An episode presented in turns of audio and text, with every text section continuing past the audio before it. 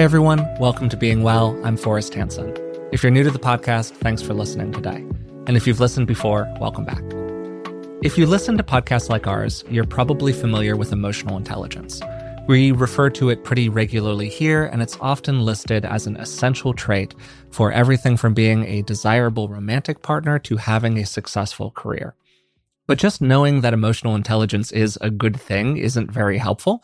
And when people talking about it, emotional intelligence is often presented in a way that is both extremely broad and kind of vague. So, what do we really mean when we say emotional intelligence? And how can we become more emotionally intelligent over time? That's what we're going to be focusing on today. To help me do that, I'm joined by Dr. Rick Hanson. Rick is a clinical psychologist, a best-selling author, and he's also my dad. So, Dad, how are you doing today? I'm really good. It's easy for people to feel kind of overwhelmed whenever they face what can feel like a big task, like becoming more emotionally intelligent. And even if you understand what emotional intelligence is, it can feel kind of imposing, right? Or vague and conceptual. And the best way to learn anything, kind of the meta commentary we're doing during this episode, is that the best way to learn something that feels overwhelming is just by breaking it up into manageable chunks.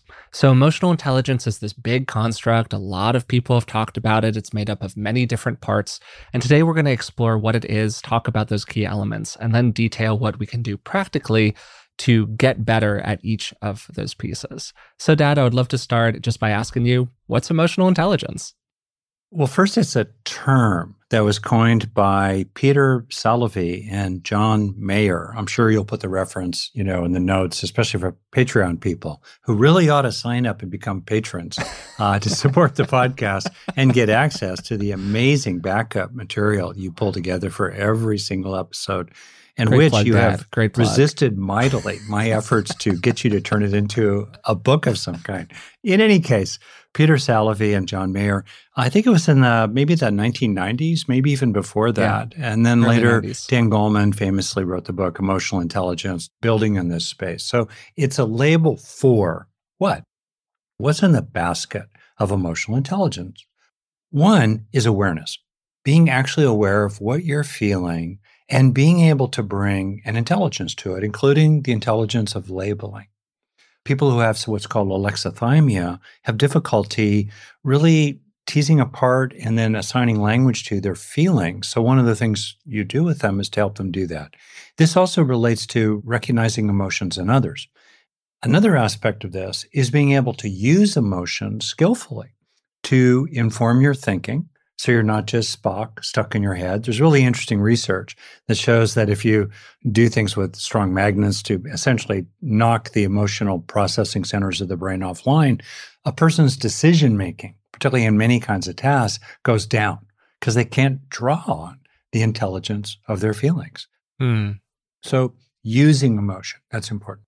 Third, being able to express emotion with other people in appropriate ways, finding that middle place between being stony and repressed and completely inhibited in the expression of, of ordinary feelings. But on the other hand, not dumping your feelings all over other people, including high impact feelings like anger. And then last, regulating emotion Mm, in mhm. appropriate ways, Yeah. which includes that middle place between, on the one hand, not being flooded by feelings that just sweep you away. On the other hand, being able to tolerate your feelings.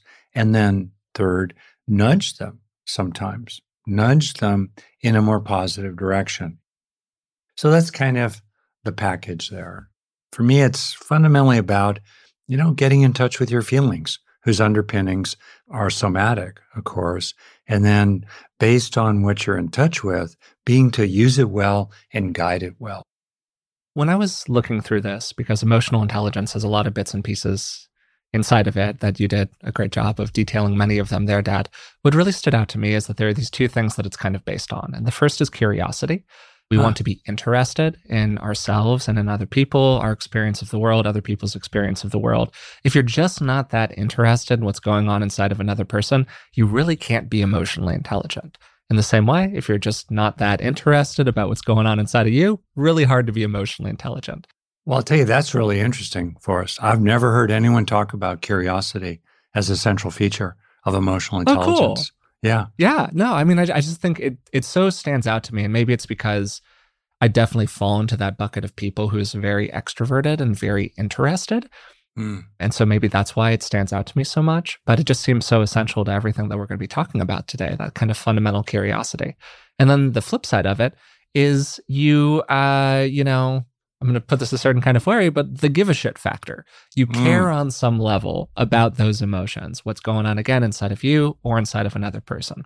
And this is what separates like a sociopath, somebody who might be extremely capable at understanding and manipulating emotions, from somebody who's actually emotionally intelligent, which is really quite a different thing.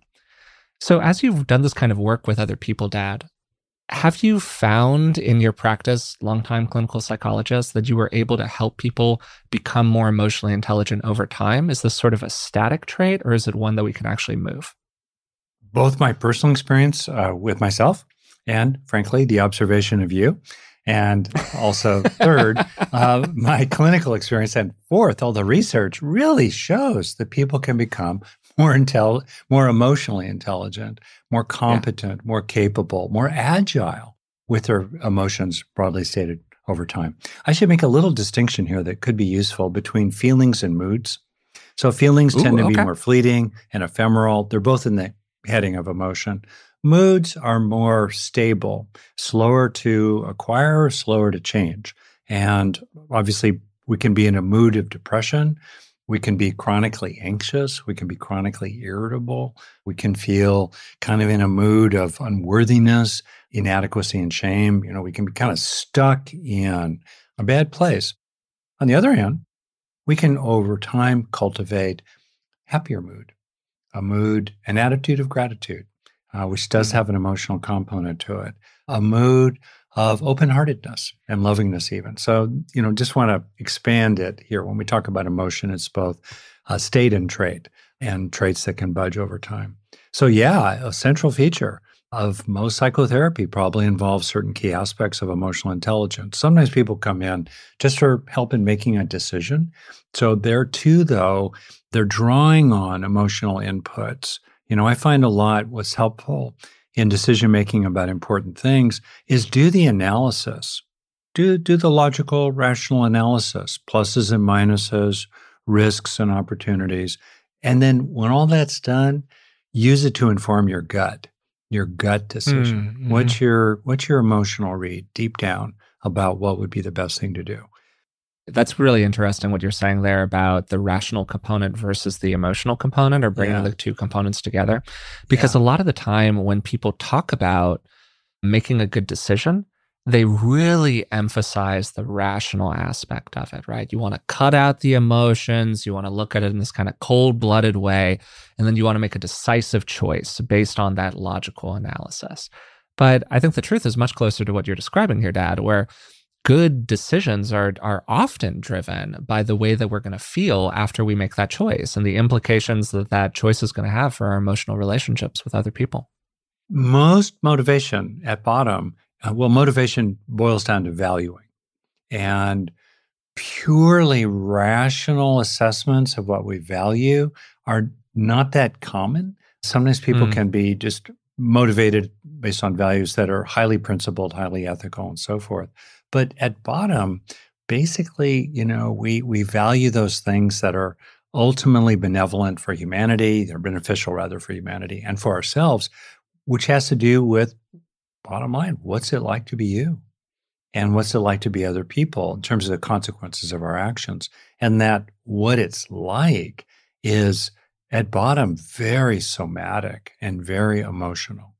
So that's kind of emotion in a lot of ways is the ultimate currency of decision making. It's the ultimate metric.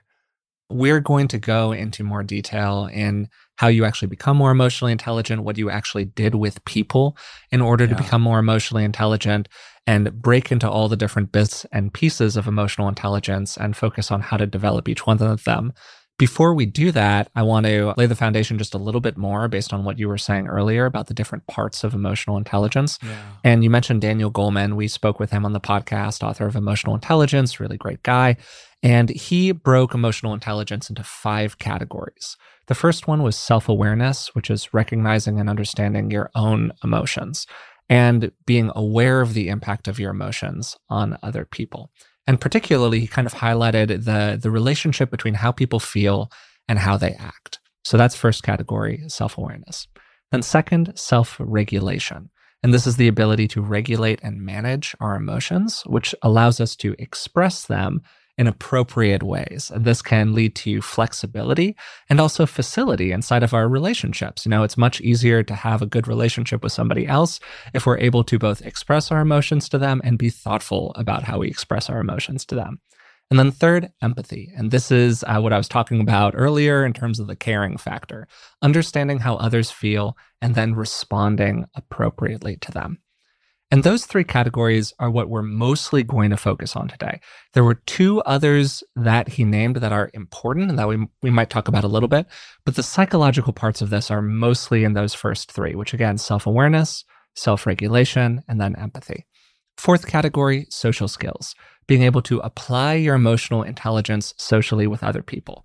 We're social creatures. A big part of emotional intelligence is understanding the basics of relating to others. And then, fifth and finally, motivation, particularly the ability to intrinsically motivate ourselves toward good ends and to use our emotions in order to do that. So, big picture, Dad, after I've kind of named those categories, named those different bits and pieces, you've maybe thought a little bit here about your work with people and what supported them. What do you think helps people become more emotionally intelligent broadly? Courage. Courage is the first thing my gut is telling me. Mm, mm-hmm. Yeah.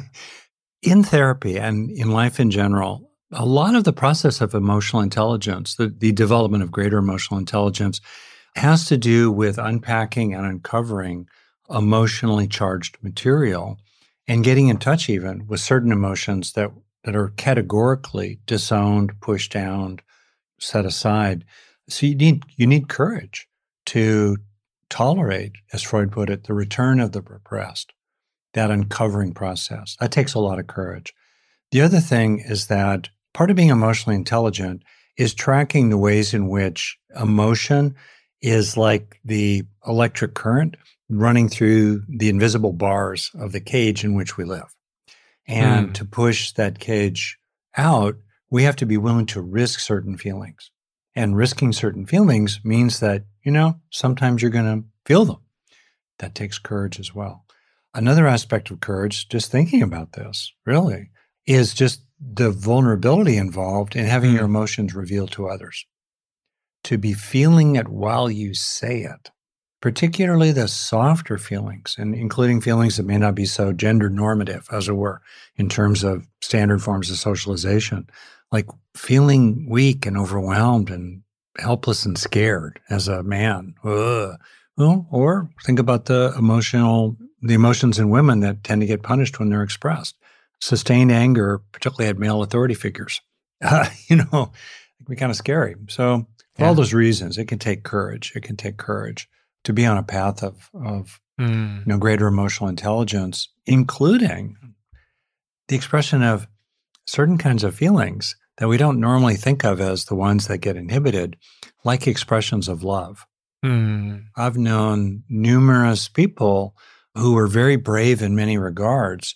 But to say to somebody else that that other person matters a lot to them and that they feel sad or hurt or scared at being pushed away by that other person, that can be extremely scary. And I know for myself that without a doubt, one of the most frightening things that I ever faced in my life, which has included a fair amount of physical challenge and, and interpersonal challenge, was to tell, you know, my first girlfriend in Finland that I loved her. That mm-hmm. was so scary because I had no yeah. idea what she would say in return. And in my family, we didn't, at that time at least, tell each other that we loved each other in the family I grew up in. Anyway, so there, there are many forms of courage. People might reflect on this and think about then what might resource them to be more courageous. I think it's so interesting that you started with that decision making bit and how emotions contribute to our decision making. And I do wonder if sometimes our kind of cold hearted, very logical, top down approaches to so many things in the world, whether it's making a logical choice or it's mm-hmm. how we relate to other people, thinking in terms of you know, I'll scratch your back if you scratch mine. Yeah. How much of that is an attempt to avoid these uncomfortable experiences that accompany dealing with the emotional underpinning of whatever choice it is that we're making? You know, you're kind of avoiding the the fearful or the painful experience so you don't have to marshal that courage in order to to make it happen. I think that's very astute. And I think about the ways in which in society people sometimes claim authority by being very logical and rational. I'm very guilty of this for the record, particularly historically, but please keep going. Oh, okay. Well, kind of calling cool me out here a little bit. I did too. I did too. Absolutely. And you kind of see it in the culture. And yet, yeah. was part, and they present as like, we're strong, we're the top, you know, we're the dominant. But actually, deep down, they're freaking scared. They're so scared of their feelings. All right. And it's ironic. It's kind of like the the more intensive the presentation around being cerebral and logical, deep down, the more the person probably is just a seething cauldron of emotion that's barely held in by well know, to use one of your favorite cultural references here dad you know the vulcans in star trek they developed their strong logical capacity in order to regulate their overwhelming emotional experiences, right? People think the Vulcans right. just like all logical. No, it's that their emotions were so potent, so they had to develop a, a, strong rational brain to keep them keep them tamped down. Anyways, I know how much you love that. So yeah, I do, and metaphorically represented by this volcanic planet. Yeah, yeah just mm-hmm. got to keep the lava down. So okay, so you said you said courage as one basis for emotional intelligence. I'll, I'll just do another one here, and we Great. can maybe go back and forth a little yeah. bit. I think self worth, which is both ah. really obvious and also maybe to some people not. If we don't care about ourselves on some level, we're not going to care about our emotions very much. If we don't care about other True. people on some level, we're not going to care about their emotions very much.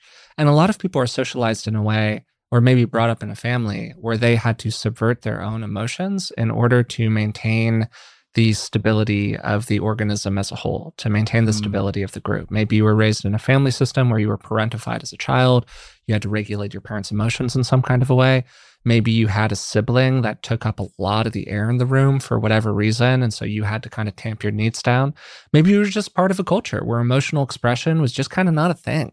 Like you were saying, Dad, how, you know, you were raised in a family system where that was a particular time and place in Americana, kind of boomer silent generation world where the, just telling your parents that you loved them kind of wasn't a thing in that sort of a way. Um, at least in my at least from family, yeah, at least yeah. in your particular family, you know. And so all of that can impact how we relate to emotions as a meaningful thing and as an important thing for us to consider in our lives more broadly. Well, I'll tell you a third motivation that's very pragmatic that I see which is somebody realizes that to get what they want in a healthy sense in their work or especially in their intimate relationships, they've just got to become more emotionally intelligent. They need to become more in touch with themselves. They need to become better regulated. Uh, they d- need to become more comfortable with emotional expression and emotional traffic. They need to be more able to tolerate the expression of emotion in others and not run screaming out of the room. So that that can sometimes motivate people down this road. And then the final thing that I would say before we focus on building up each of these bits and pieces is the importance of having both a, a right bicep and a left bicep. And here's what I mean by this that you can kind of break these emotional intelligence skills into three different areas, or at least I do. One is like facility. How basically competent are we with our emotions and those of other people? Second, capacity. Can we feel our feelings? Can we relate to those that other people have? Can we hold them without being overwhelmed? And then third, application. Are we thoughtful about where and when we express ourselves and how we do it, how we relate to others? And for most people, they're going to be a little bit more skillful in one or two of those areas than they are in one of the other ones. For example, you might be the kind of person who really feels like you can feel all of your feelings. And in fact, you can kind of feel the feelings of other people a little too much from time to time. Mm-hmm. You have a mm-hmm. little bit too much facility and you're a little bit too cautious about application. And the capacity part is where you have a hard time because you feel like there's so much water being poured into your jug all the time. How could the jug ever be big enough?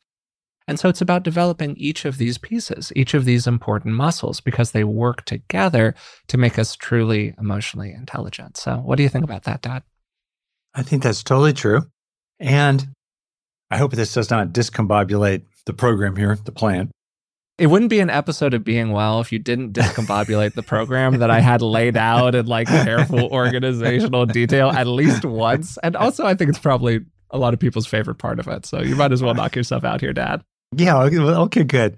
We can go back and forth. Like, what is a particular emotion, including increasingly as mood or capacity to drop into it as a feeling, as a state? What's on the list for people currently? Like, what are you trying to rest more in specifically? Like, mm. for example, contentment. Feeling content is, I think, a wonderful emotionally saturated experience that has often a bodily element as well, and sometimes a cognitive element too, right? You're just content. Actually, that's an important way for me to make a point. Emotions are almost always contextualized, they're situated. They're situated in actions and relationships, in evolution. Uh, there's good support for the notion that what really comes first is motivation, and then emotions are in the service of many key motivations, such as compassion is in the service of the caring system that evolved initially between primate mothers and their children and then gradually expanded to include the whole tribe. So therefore emotions tend to come also connected with four things we talk about, you know, basically constructs in which there's a, an emotion alongside a cognition, a motivation and a somatic dimension. You know, often coupled as well, fifth, with some behavior of some kind. So they tend to come together. Cognitive affective structures, they tend to come together. Okay, I named contentment. And listeners can think about, oh, what are you working on these days to try to make more room for? Yeah, to, to try to do my best to loop in your great point here into the overall structure of what we're doing around emotional intelligence here, Dad. I think that you're actually making a really important point here, which is that in order for us to be emotionally facile or um, yeah. to have like emotional smarts, emotional facility, emotional capability, we need to be comfortable with a lot of different kinds of emotional experiences. And okay, we need to have like right. a feel for them in different kinds of ways, right? So you might be somebody who's trying to develop contentment, as I would say most of us are. I'm certainly trying to develop some more contentment in my own life. But another way to think about this is like, what are the emotional experiences that maybe you're not so comfortable with? Yeah. Because when those emotional experiences come along, you might not be comfortable relating to them either in yourself or in other people. And that brings emotional intelligence down, if you want to think about it that way, kind of in line with this construct. Just reflecting here about this little firecracker I tossed into the into the sure, room. Yeah. I think what we're talking about is an application. So there are different applications of emotional intelligence. And I think one of those applications is the deliberate cultivation of the capacity to have certain emotions and also well, more that. generally to cultivate certain moods, certain qualities in the climate of your own consciousness. And part of that process inherent in it is you're identifying things that matter to you which is yeah. always a really important part of this whole thing. You're saying, "Hey, this matters to me and I care about it and I now have a goal." So we've we've created a whole little habit formation structure here, dad, that I love. So okay, go oh, ahead. That's great. That's great. We can use our emotions to guide the applications of emotional intelligence to cultivate certain emotions. Anyway, mind blown. One counterintuitive example, yeah, uh, is anger. To help oneself be able to feel anger when anger was shamed and repressed and punished yeah. in your own childhood can be really helpful. Weirdly, sociopaths, one of the features there is they often don't have enough anxiety about the personal consequences of certain actions. One thing we want to help people sometimes develop, sometimes teenagers, is greater anxiety about the impacts on them and others of what they do. So it's not just the happy dappy emotions that we may want to apply emotional intelligence toward cultivation. Anything else you want to add? Emotions you're working on these days? Blends, cocktails? I I think the, the, the rich one for me these days is that wants and needs stuff. It, it, it's that it's all the wants and needs cocktails. It's it's a uh, It's a category that I've just been thinking about a lot recently the balance of having a need, pursuing that need, having a want, pursuing that want, while also not getting sucked into clinging and craving around it in problematic ways. Mm. Discernment about the identification of different kinds of needs, being able to tell when something is in support of you versus when it's not. Just this whole kind of subject area, which is often about the regulation and application of emotion. What are the things that I really care about? What are the emotions that I want to value? What are the expressions that I have forbade myself in different kinds of ways, which I think gets to anger, which is yeah. what you're talking about here, Dad. Like, what have I repressed? What's down in the basement of the the mind that there's like some space for letting a little air in? That's all really been what I've been thinking about in this territory for myself. And then I think that that really gets to self awareness, which is one of the um, the three categories that we want to focus on developing specifically. So, are there things that you think help people develop more of that self awareness, Dad? First is awareness of sensation. Hmm. So often people will say, I don't know what I'm feeling. And one of the ways in is through sensation and finding sensations that are comfortable for you. They might be fairly externalized, like just touching your fingers together. There is sensation. You are a sensing being. Others might be a little scarier, like the internal sensations of air flowing in and flowing out as you breathe. That's fantastic. That's foundational. Sensory awareness, Charlotte Selver's work, Lee Lesser, our friend, uh, has done a lot of work and is a wonderful teacher, including for people dealing with trauma, including people who are who are veterans and also dealing with people who are incarcerated. Sensory awareness in ways that are really healthy. That's that's great. Second, is to be aware of a particular feeling or emotion that you'd like to get more aware of and to become more skillful with, and to name it to yourself, to be able to include, oh, that's a feeling that that I need to do some work with. I want to be more comfortable doing that, you know, in that area. So I want to be able to feel it more. My sadness, my my love, my anger, you know. So just know what you're trying to get more in touch with I think that's mm-hmm. that's a thing that also helps. And then I, I, would just say maybe third, and then I'll toss the ball back to you. It really helps to think about your history. Who are your models? Mm-hmm. Like yeah. very simple questions, yeah. like what emotions were your parents comfortable feeling and expressing in your family of origin? What emotions were were children allowed to display? And what were the emotions that they were not so allowed? To display. And then you can work backwards from that as kind of a way of understanding your own interior better and understanding which rooms in the mansion of the mind have been padlocked and closed off and need to be gradually step by step opened. Yeah, I think that that one's great and a really, really good one to emphasize here because so much of our relationship with our emotions is driven by our personal experience, right? Our personal journey as we go through this process of like figuring out who we are, kind of beneath it all. Something we've talked about a bit in the past that I think the more I think about it, the more the more I like it as a concept is the idea that we we pop out with this constellation of traits, and then the world lands on those traits in different kinds of ways, and that has different kinds of results.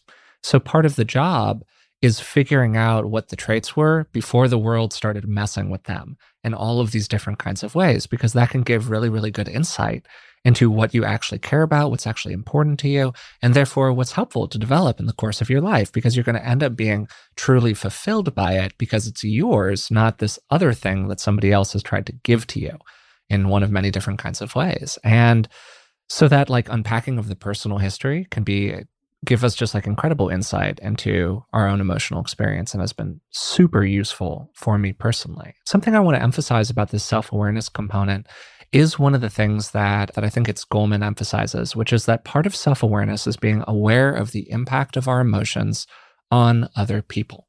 Hmm.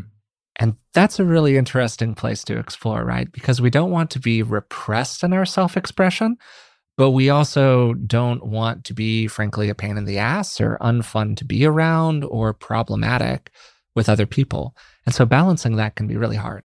If you like being well, I think you'll really enjoy the Dr. John Delony show. Dr. John's show was recently in the top five of all podcasts on Apple Podcasts, which is just an incredible accomplishment. And it speaks to how much value people get out of the show. Dr. John has a PhD in counseling, and he's been working with people for over 20 years. And the show has a very cool format. Real people call into the show, and he walks them through how to navigate a tough situation related to common challenges. Maybe it's something related to their relationships, anxieties, or emotional well being. He explores a lot of topics that are similar to what we talk about on this podcast. But while we can sometimes be pretty theoretical in nature, the format of John's show just creates a lot of directness and practicality to it. I think it's actually a really nice complement to what we do here on Being Well. No matter what you're going through, the Dr. John Delony Show is here for you. And if you ever need some advice, you know who to call. Listen to the Dr. John Delony Show wherever you get your podcasts or follow the link on our website. If you're like me, you've probably started to pay closer attention to your long term health as you've aged. Turning 35 was a bit of a wake up call for me, and I'm always looking for good sources of information because it's often really difficult to separate fact from fiction when it comes to our physical health. We had Dr. Tim Spector on the podcast a few years ago. He's a professor of genetic epidemiology and the scientific co founder at Zoe. And the Zoe Science and Nutrition podcast is truly one of the best resources out there when it comes to this stuff. With the help of world leading scientists, they help you make smarter health choices every week. And you don't have to just take my word for it. Avid podcast fan Stephanie's Apple review says the Zoe Science and Nutrition podcast is a life changing, science based, myth busting podcast. That's a must listen for anyone who eats food and wants to understand how it affects their body.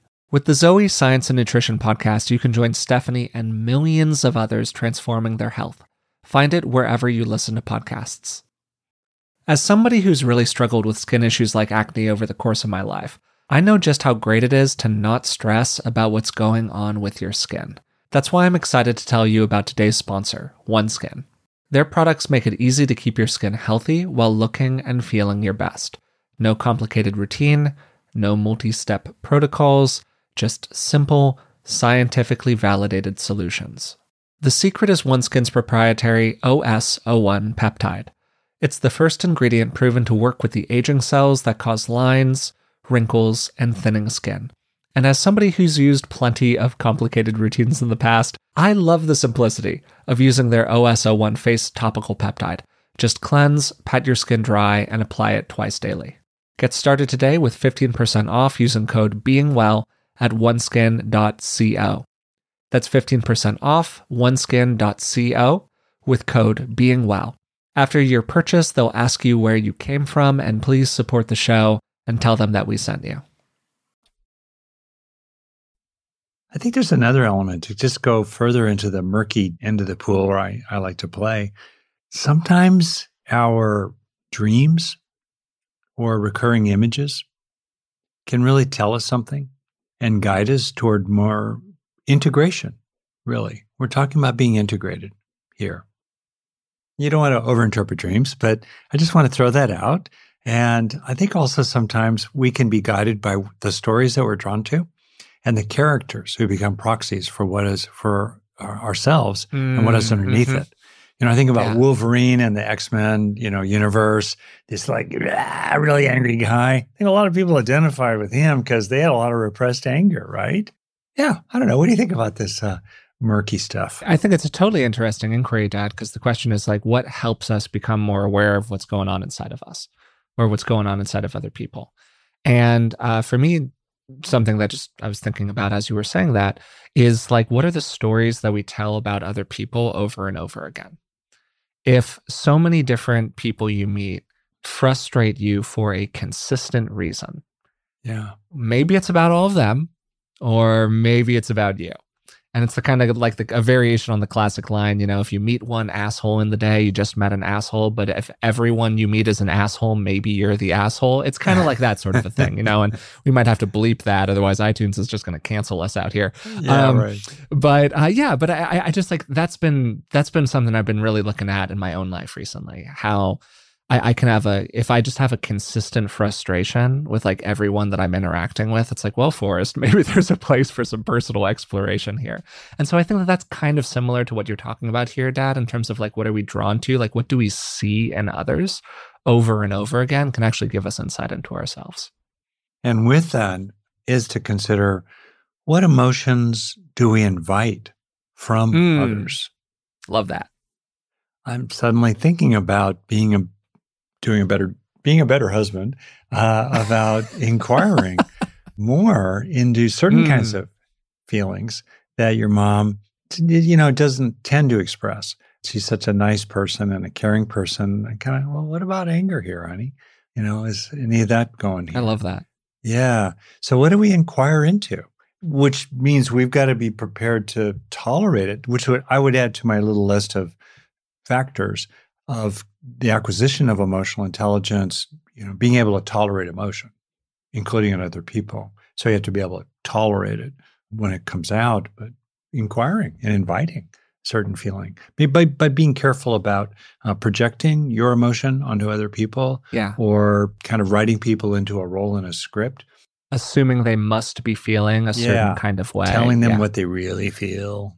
Yeah. Not a good Yeah, idea. you want to be careful about all of that for sure. Yeah. So I think that's a pretty good treatment of self awareness. Let's move on to empathy here, which is a uh, key piece of the emotional intelligence puzzle. What do you think helps people develop more emotional empathy, Dad? First, I think it's to be informed by these two related systems the mirror neuron type system, mirroring around the physicality, tracking body language, tracking Mm. and attuning to micro expressions in the face, subtleties of posture and gesture, you know, energy, a pace, just that physical aspect and drawing on those kind of very primal circuits in terms of evolution that that track the bodily actions and kind of the underlying intentions uh, of other people. Okay. And also theory of mind, the capacity to understand other people's um, intentions and their motivations and and also their kind of their thoughts and perspectives and you know psychodynamics so you can make more sense of them. And those two theory of mind as well as the mirroring systems they're inputs into emotion and the three work together to help us have a very rounded sense over here and understanding, a kind of an embodied understanding over here of what it probably is like, at least in some ways, to be that person over there. Another is to get in touch with your own emotions. And Dan Siegel's been great about this with his notion of mind sight that has that goes in two directions. We can, in a sense, have empathy for our own emotional interior. And there is research that shows that as people get better at uh, mindfulness, really, of their own emotional dynamics and, and experiences, they get better at having empathy for the emotions of other people. And I think the last thing is exactly what you said at the start. You have to care. Yeah. Because empathy can be some work and stuff comes with empathy. You know, you're letting that other person land in you. You're being courageous, back to that, enough and uh, pro-social enough to to be affected. That's empathy. You're affected in some way. You're if only you're feeling it. Well, we're affected by what we experience. You're opening to an experience of another person. And so you have to care enough to do that and to do it intentionally. And I think one thing that's really wonderful about empathy is that it's under volitional control.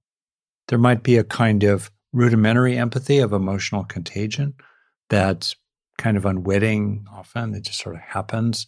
People can vary. Obviously, some people are more sensitive to others, they're more interpersonally permeable, just dispositionally, innately. Okay. But beyond that, empathy is very much under our control. And one of the things we can do is deliberately give it to other people. And then another thing we can potentially do is to ask for more empathy from others. That's a scary, it can be quite scary, but to really ask another person to let you matter enough to be open to what it's like to be you and to be willing to be affected by it. That's a request with a lot of potency. I want to ask you about that volitional control part of it that you just said that there, Dad, Yeah. because let's say that somebody's listening to this or somebody's in the office with you and you're talking to them about relating to other people's emotions. Maybe they're talking about a friend or a family member and they're talking about, you ask them, Oh, what do you think that person's emotional experience is? And they go, Oh, well, you know, it's probably A, B, or C. And you say, Well, Bob, how do you feel about that? And Bob says, you know what, Rick, I, I just don't really care that much. I just don't, yeah. I don't really feel anything about it. It's just, it's their feeling. They're over there. I'm over here. I, I just can't really bring myself to care. How would you respond to that person, or how would you help them develop that volitional control of empathy? Well, so we have two things here. First, we have to what extent are they actually accurately empathizing with sure. that other person? And then to what extent do they care about what they're tracking, right? And, uh, you know, sometimes I'll joke, I'll say, well, there's this, you know, deep, profound question from Dr. Phil. So, how's that working for you? right? Because that's what it boils down to. And and yeah. the truth is we can be flooded by other people or we can just make a choice because attention is under volitional control and we can just to say I'm just not going to allocate that much bandwidth to you. Whoa, but we need to retain the right to do that. And sometimes it's really appropriate to just disengage or say I've got other things that are priority tasks or commitments or just what I care about and I have the right to care about what I care about. That's a two edged sword, a two way street. You know, if we want to retain the right to care about what we care about and not necessarily what other people want to care about, well, other people have that right too. You know, and we may not want them to have that same right that we claim for ourselves. All that said, I find that one thing that actually stops people sometimes in couples from having full empathy for the other person is they care so much. Mm, hmm The weight of the other person's emotions. Yeah, they can feel quite yeah. devastated by their impact on the other person, or they can feel that the other person has wants and needs that are very compelling. And, you know, they just, it's for them, it's, they can't open to them because if they did, they would feel compelled. They would feel like they don't have a, you know, it goes back to our material in the book Resilient about we need autonomy to sustain intimacy. They don't have enough autonomy. So they restrict and constrict the intimacy of empathic flow of emotion with another person. So then you work on that. You work on the capacity to okay, yeah. to open to the other. You heard my metaphor of to feel like a, for example, a deeply rooted tree that can really open to the winds of the feelings of others with maybe losing a few leaves, but basically still being there after the waves pass to be able to tolerate those other feelings. I think a huge part of this is just going back to what we were talking about a little bit toward the beginning about, you know, the Vulcans and logic ah. versus emotion and these kind of the yin yang of the whole thing. A lot of this empathic piece, I think, comes down to how do you relate to emotions in general for that person who's like, you know what, I just can't bring myself to care very much one of my first questions for them would be some version of like, well, how do you feel about emotions? How do you think about emotions? Maybe if you're a thinky person, you know, how yeah. do you how do you conceptualize them in your mind? And if the person then goes, well, you know, honestly, I just think that emotions really get in the way of rational decision making, and they're just this thing that like causes a lot of suffering. And if we could just kind of get past it, then you know, the world would be a better place. Okay, I don't agree, but that's a really place, like a really interesting place of fruitful inquiry, right? That's a space in which you can work to change the concepts that we have about emotionality. So I think just a huge question in this place is like, how do you relate to emotions broadly? Do you think of them as mostly a source of pain and frustration and vulnerability and weakness? Or do you think of them as this really great thing and everyone should just marinate in their emotions all the time with very little regulation of it? Or do you think about it as being somewhere in between those two extremes? Um, and that can be a really useful place of inquiry for people. That's great. And to allow yourself to make your own choice there. Yeah. Yeah. I've been in cultures that were very almost cultic in their emphasis on emotionality. I think you totally see that in some personal growthy spaces for sure. Yeah. Okay. Not and not just in the 1970s. You mean like no, it's still just, happening? For sure. yeah. yeah. And you know, I, I just think a person can also be very in touch with their feelings. And for all kinds of reasons, including how they were raised or just how much they want to get emotionally invested here and now, they might communicate in a way that's particularly intelligent. Let's say, or thoughtful, maybe that's a better word, thoughtful and other people might say, oh my gosh, you're so in your head. You need to get mm-hmm, into your mm-hmm, feelings. Mm-hmm. I'm aware of my feelings. And you know what? We're talking here about how to balance a checkbook. I don't need a lot of emotion for that. or something like that, right? And then on the other hand, man, there are environments where it's so odd. You, it's almost like, okay, it's like one person is clicking two chopsticks together. That's their communication. Very mono track. Another person is playing three musical instruments at once while singing. That's the texture of their communication. And you'll see each one of them trying to draw the other person more into their mode, right? Pure logic, pure reason, only cognition, or another person, a very whole body, somatic, you know, integrated way of communicating. And they're both frustrated. And so I think that one thing that's kind of helpful too is almost to establish with other people how we're going to talk about stuff and how we're going to be together with stuff. So there's yeah. that. And then maybe before we just get finished, perhaps with being really practical, there's one thing I want to name that was a huge issue for me. And I've seen it for a lot of people, which is feeling it while you say it. So there are some people who are very aware of what they're feeling inside, but their their expression is completely constricted at the throat. And all that comes out is a hyper rational track. They can report on their experience, like a journalist from a far flung war zone, but they, they're not in touch with it at the time. Uh, it's not apparent to other people what they're feeling while they're reporting their feelings. And to be able over time to feel sad while you name your sorrow, to feel anger while you say, I'm really irritated about this, right?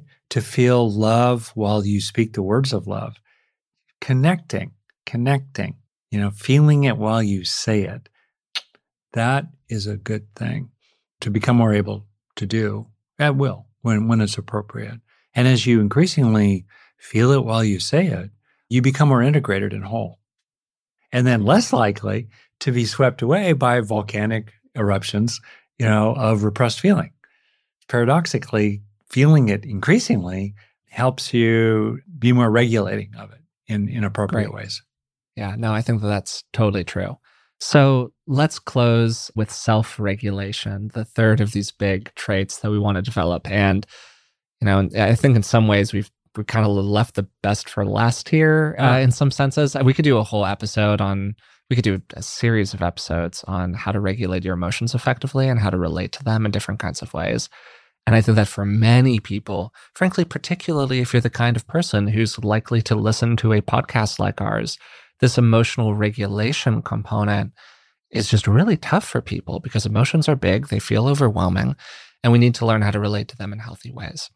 So, Dad, and working with a lot of people over the years, what do you think helps people learn how to regulate their emotions a little bit better?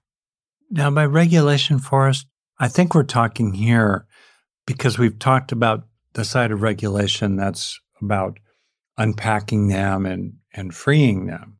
I think for this, we're feel your feelings without becoming overwhelmed by them, is sort of how I would put it. Yeah. Yeah, that balance. Right or being able to choose when you're expressing a certain kind of emotion to somebody mm-hmm. as opposed to feeling just wrapped up in the cascade of it where the boulder's rolling down the hill and it's just flowing through you and you've got no access to either the gas or the brake. It's just happening. Yeah. Noting and in other words labeling finding language for what you're what you're feeling is a mode of regulation. And research shows that as people label their experiences at the time uh, activation in the amygdala, the alarm bell kind of of the brain, among other functions, goes down. And prefrontal regions behind the forehead, the seat neurologically of our executive functions, increases. Okay, just naming them. Name it to tame it, as it were, as the saying puts it. That's one thing. A second is to ask yourself, what are you wanting? Because emotions are in the service of motivations. What are you wanting? And maybe what has been frustrated, what is an unmet, unfulfilled want related to a, a need that has been thwarted here. And that is a great way to become more regulating of emotion because if you fulfill the need or find ways to fulfill the need or, or give you or find ways to get what you're wanting here, then you're going to regulate the emotion that's associated with it. And that's helpful. Another thing is to learn from dysregulation.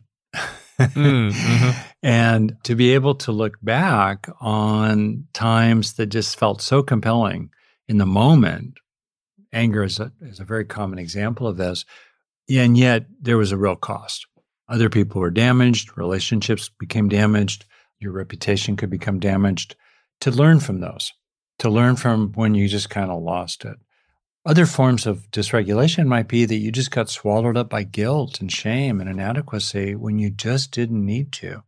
Or other forms of dysregulation where you just bought what somebody was telling you about how you were a damaged goods or a screw up, and yet it was wrong. They were lying to you. So, you know, learning from different kinds of dysregulation and then in the learning from them going forward, right? One of the things that has been a learning from me over the last 10 years in reflecting on previous periods of my life is to just kind of look at subtleties of uh, expressions of anger with exasperation or criticism, judgmentalness, annoyance, things like that, in ways that I thought were pretty minimal. And yet, when I look back, I think, ah, I don't really need to do that. There are other ways to to get what I need and to to communicate with other people. And, and a fair amount of what I was getting all frustrated by, let's say, was about me. It wasn't about other people. And I needed to to do things to be less frustrated, let's say, in different situations, exasperated and so on. So yeah, so we can, you know, apply the learning. And I'm giving an example of that. Yeah, what I've seen in myself and also seen in other people is that most unregulated emotion, just kind of spilling out of us in a moment, is inherently kind of habitual almost. Mm. There's been a certain kind of cue that really gets us in some way. Maybe it pisses us off, maybe it makes us really sad, whatever it is. We've been cued. And then that habit loop, a response to it, just gets hyper activated without Yeah. there being any regulation of it, any top down or bottom up control. And so, what we're really trying to do here is we're trying to widen that space, right? The classic space between stimulus and our response to it. So, what are different practices that support people in doing that? Well, a lot of mindfulness practices can support people in learning how to see those feelings as they're arising, kind of catch the habit at the start of it and go, oh, wait, I know this situation. I know this feeling. I'm aware That's of that internal experience. Real Yeah, time. thank you. Yeah. And as you catch it, you can kind of be like the roller coaster that's going up the hill and you're able to stop at the top before it starts flying to the bottom. Yeah. And even if you're you don't have to repress is what I want to be clear about here.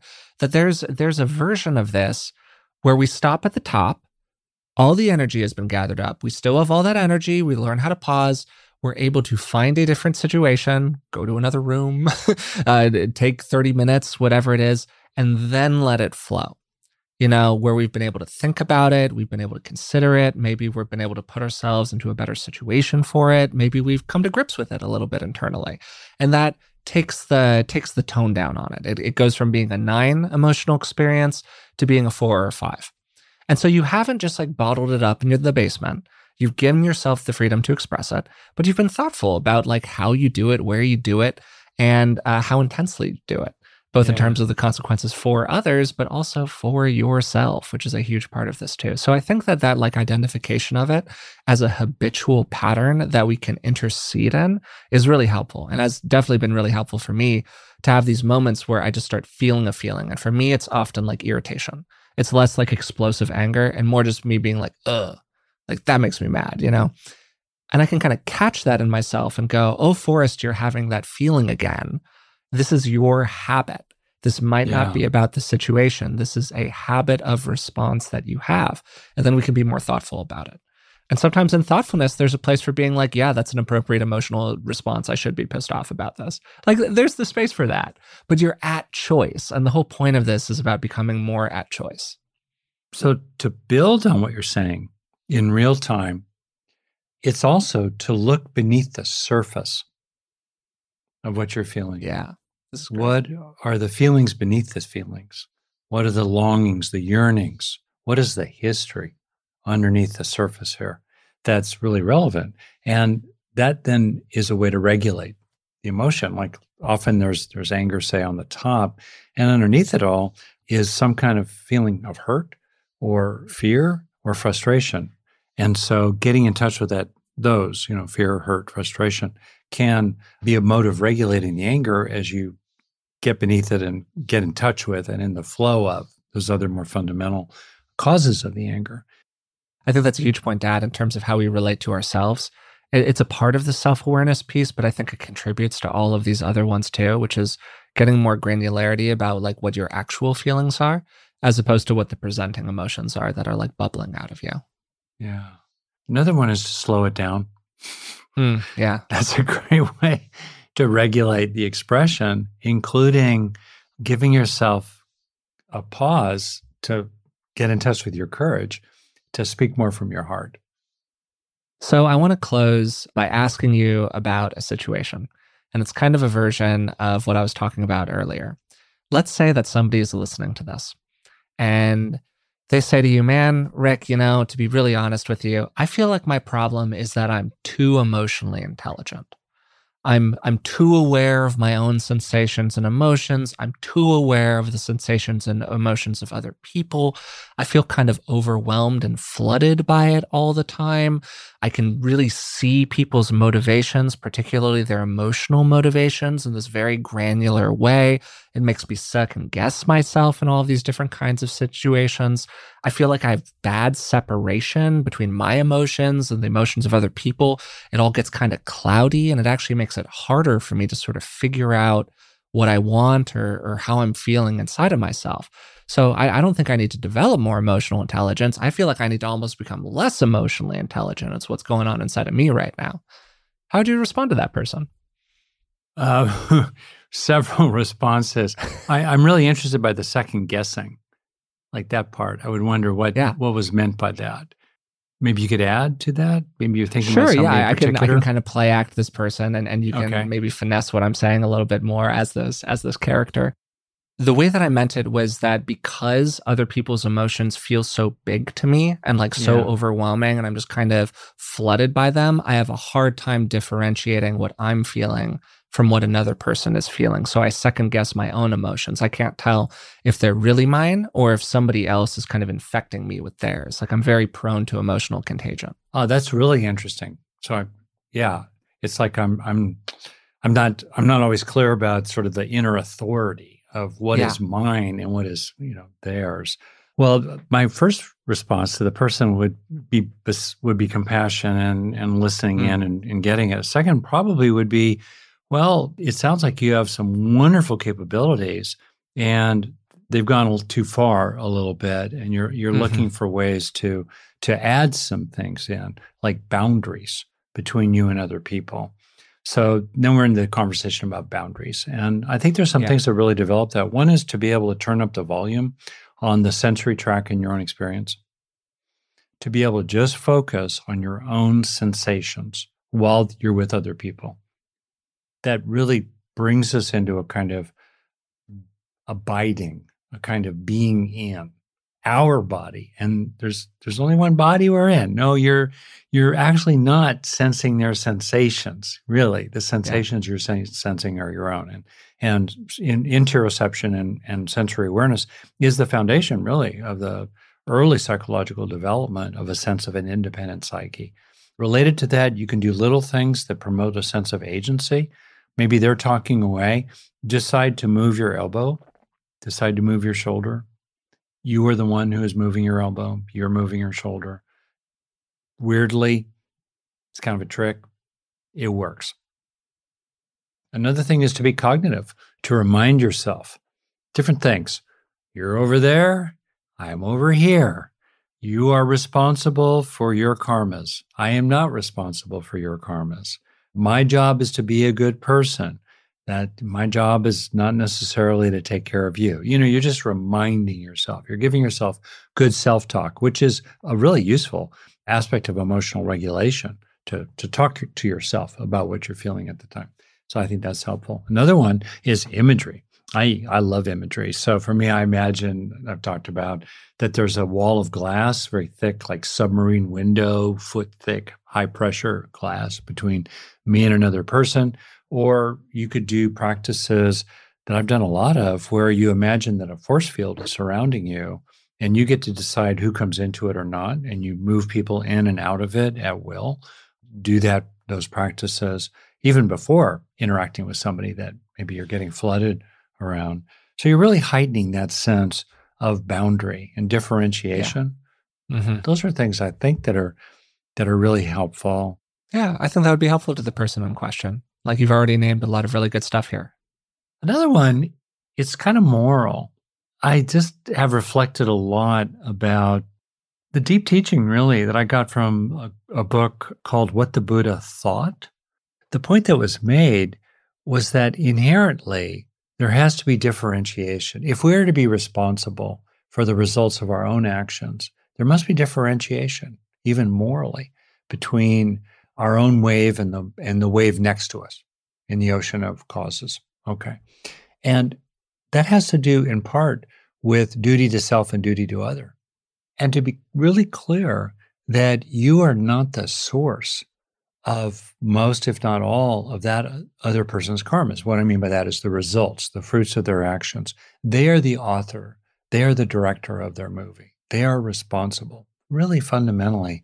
And not just they, thousands of causes are flowing through to make that person's manifestations right now. They're not yours. They're mm. not yours, right? This is like a deep understanding that we're both connected and we're different. We're differentiated from each other. And so there's a limit, in a way, to our responsibilities for others. You know, we didn't make it happen, generally speaking. And our responsibilities for them are limited. And just kind of getting that, which in a weird way frees up a lot of love because you can you can rest in a lot of love while really being humble about your power and that you yeah. and you know power's responsibilities in proportion of power. If you have very limited power over another person's fate well then you have very limited responsibility for it. And then the person for over whom we have great responsibility is the one over whom we have tons of power our future self. The boundaries part of it is the part that i would probably be inclined to highlight for people. A lot of people, particularly with more anxious sensibilities, often the person who says this kind of thing or who I hear say this kind of thing tends to lean a little bit more toward the anxious side of the spectrum than the avoidance side of the spectrum. Tied up in anxiety is often a fundamental uncertainty that we can keep on being without the support of other people. Uh, and so we can become emotionally wrapped up in other people because it's very high stakes for us. Like our continued happiness, existence, stability, whatever is attached to those others outside because anxiety is about fundamentally not trusting that you can rely on yourself at bottom. Yeah. And so the more that we can cultivate a sense of self reliance, the more that we can become able to get that sense of division from other people because we're no longer dependent on them. And so I think that that kind of balance of establishing separation, like you're saying, Dad, the thick wall of glass, I'm over here, you're over there, tapping the body, feeling it as your body, while also going on this kind of adventure of all of that is true and I'm still okay. All of that is true and I can rely on myself, even with that separation, is a big piece of the puzzle, too. Yeah, being able to say to yourself in your mind as it's appropriate things along this line I love you and I cannot save you. That's really great. I think that's a great note to end today's conversation on. So thanks so much for doing this, Dad. I think this was a great one. Oh, I got a lot out of it myself, Forrest.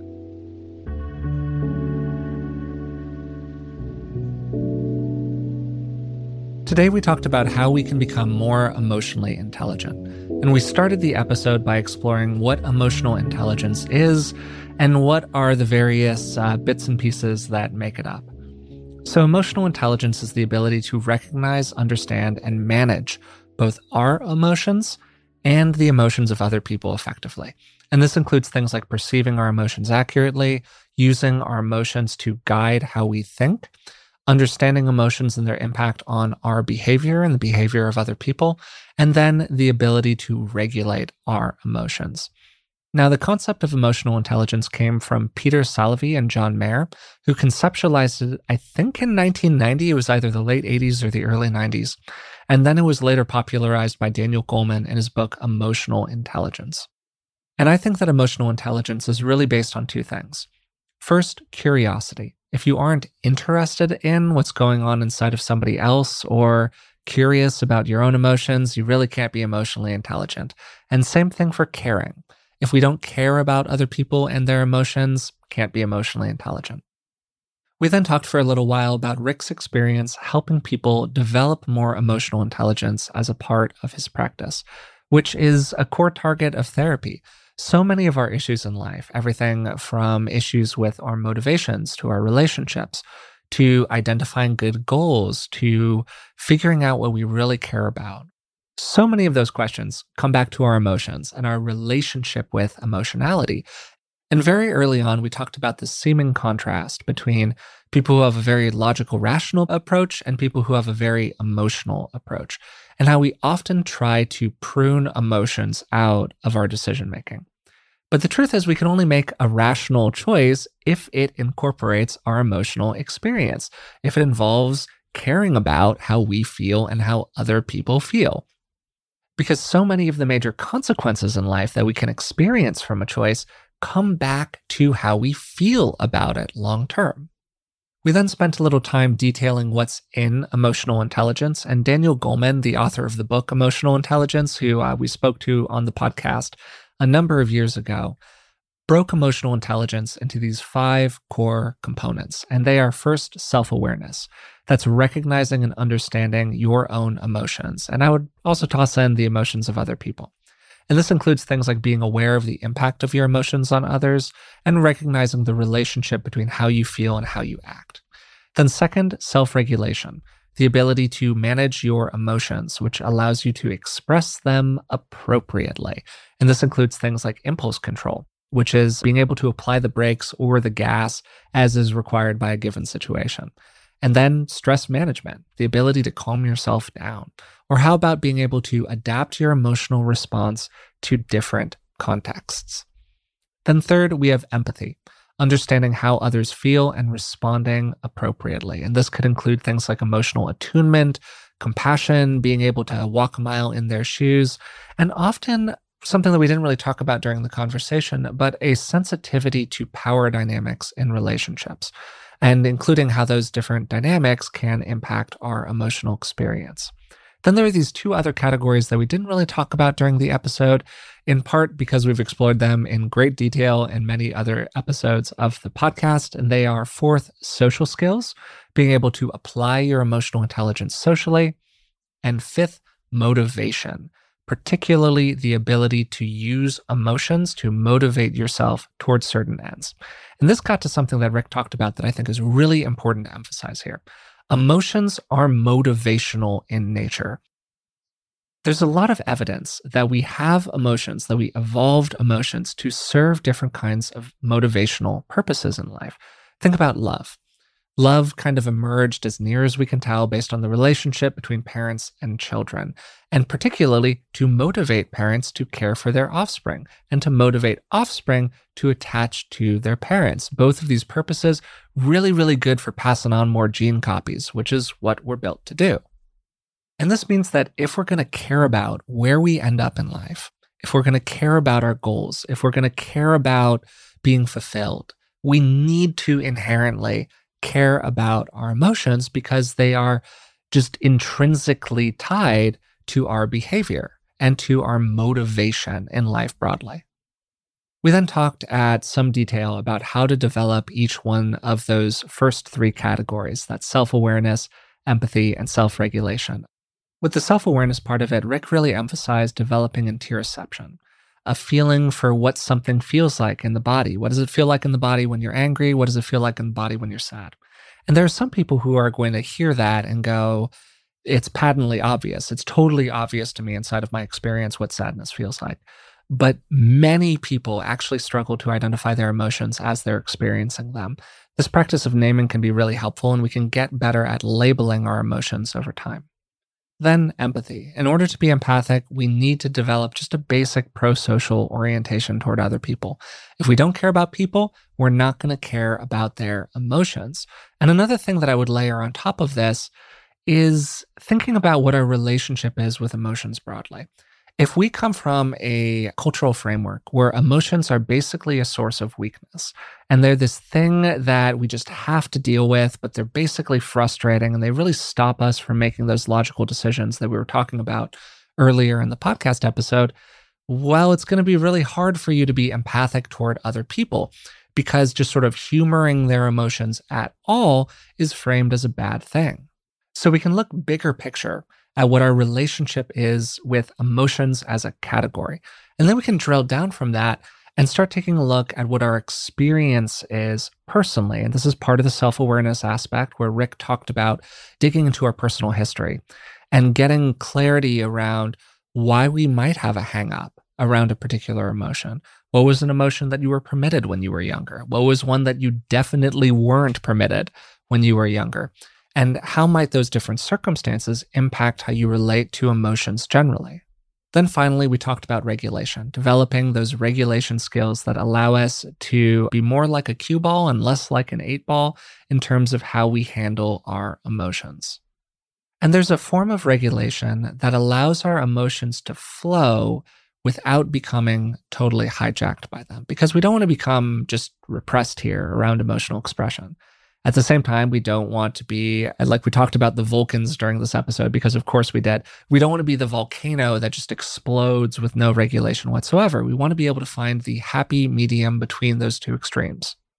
And a huge part of self regulation gets to what we talked about at the very end of the episode, where I presented this kind of case study of somebody who just becomes empathically overwhelmed and flooded by other people.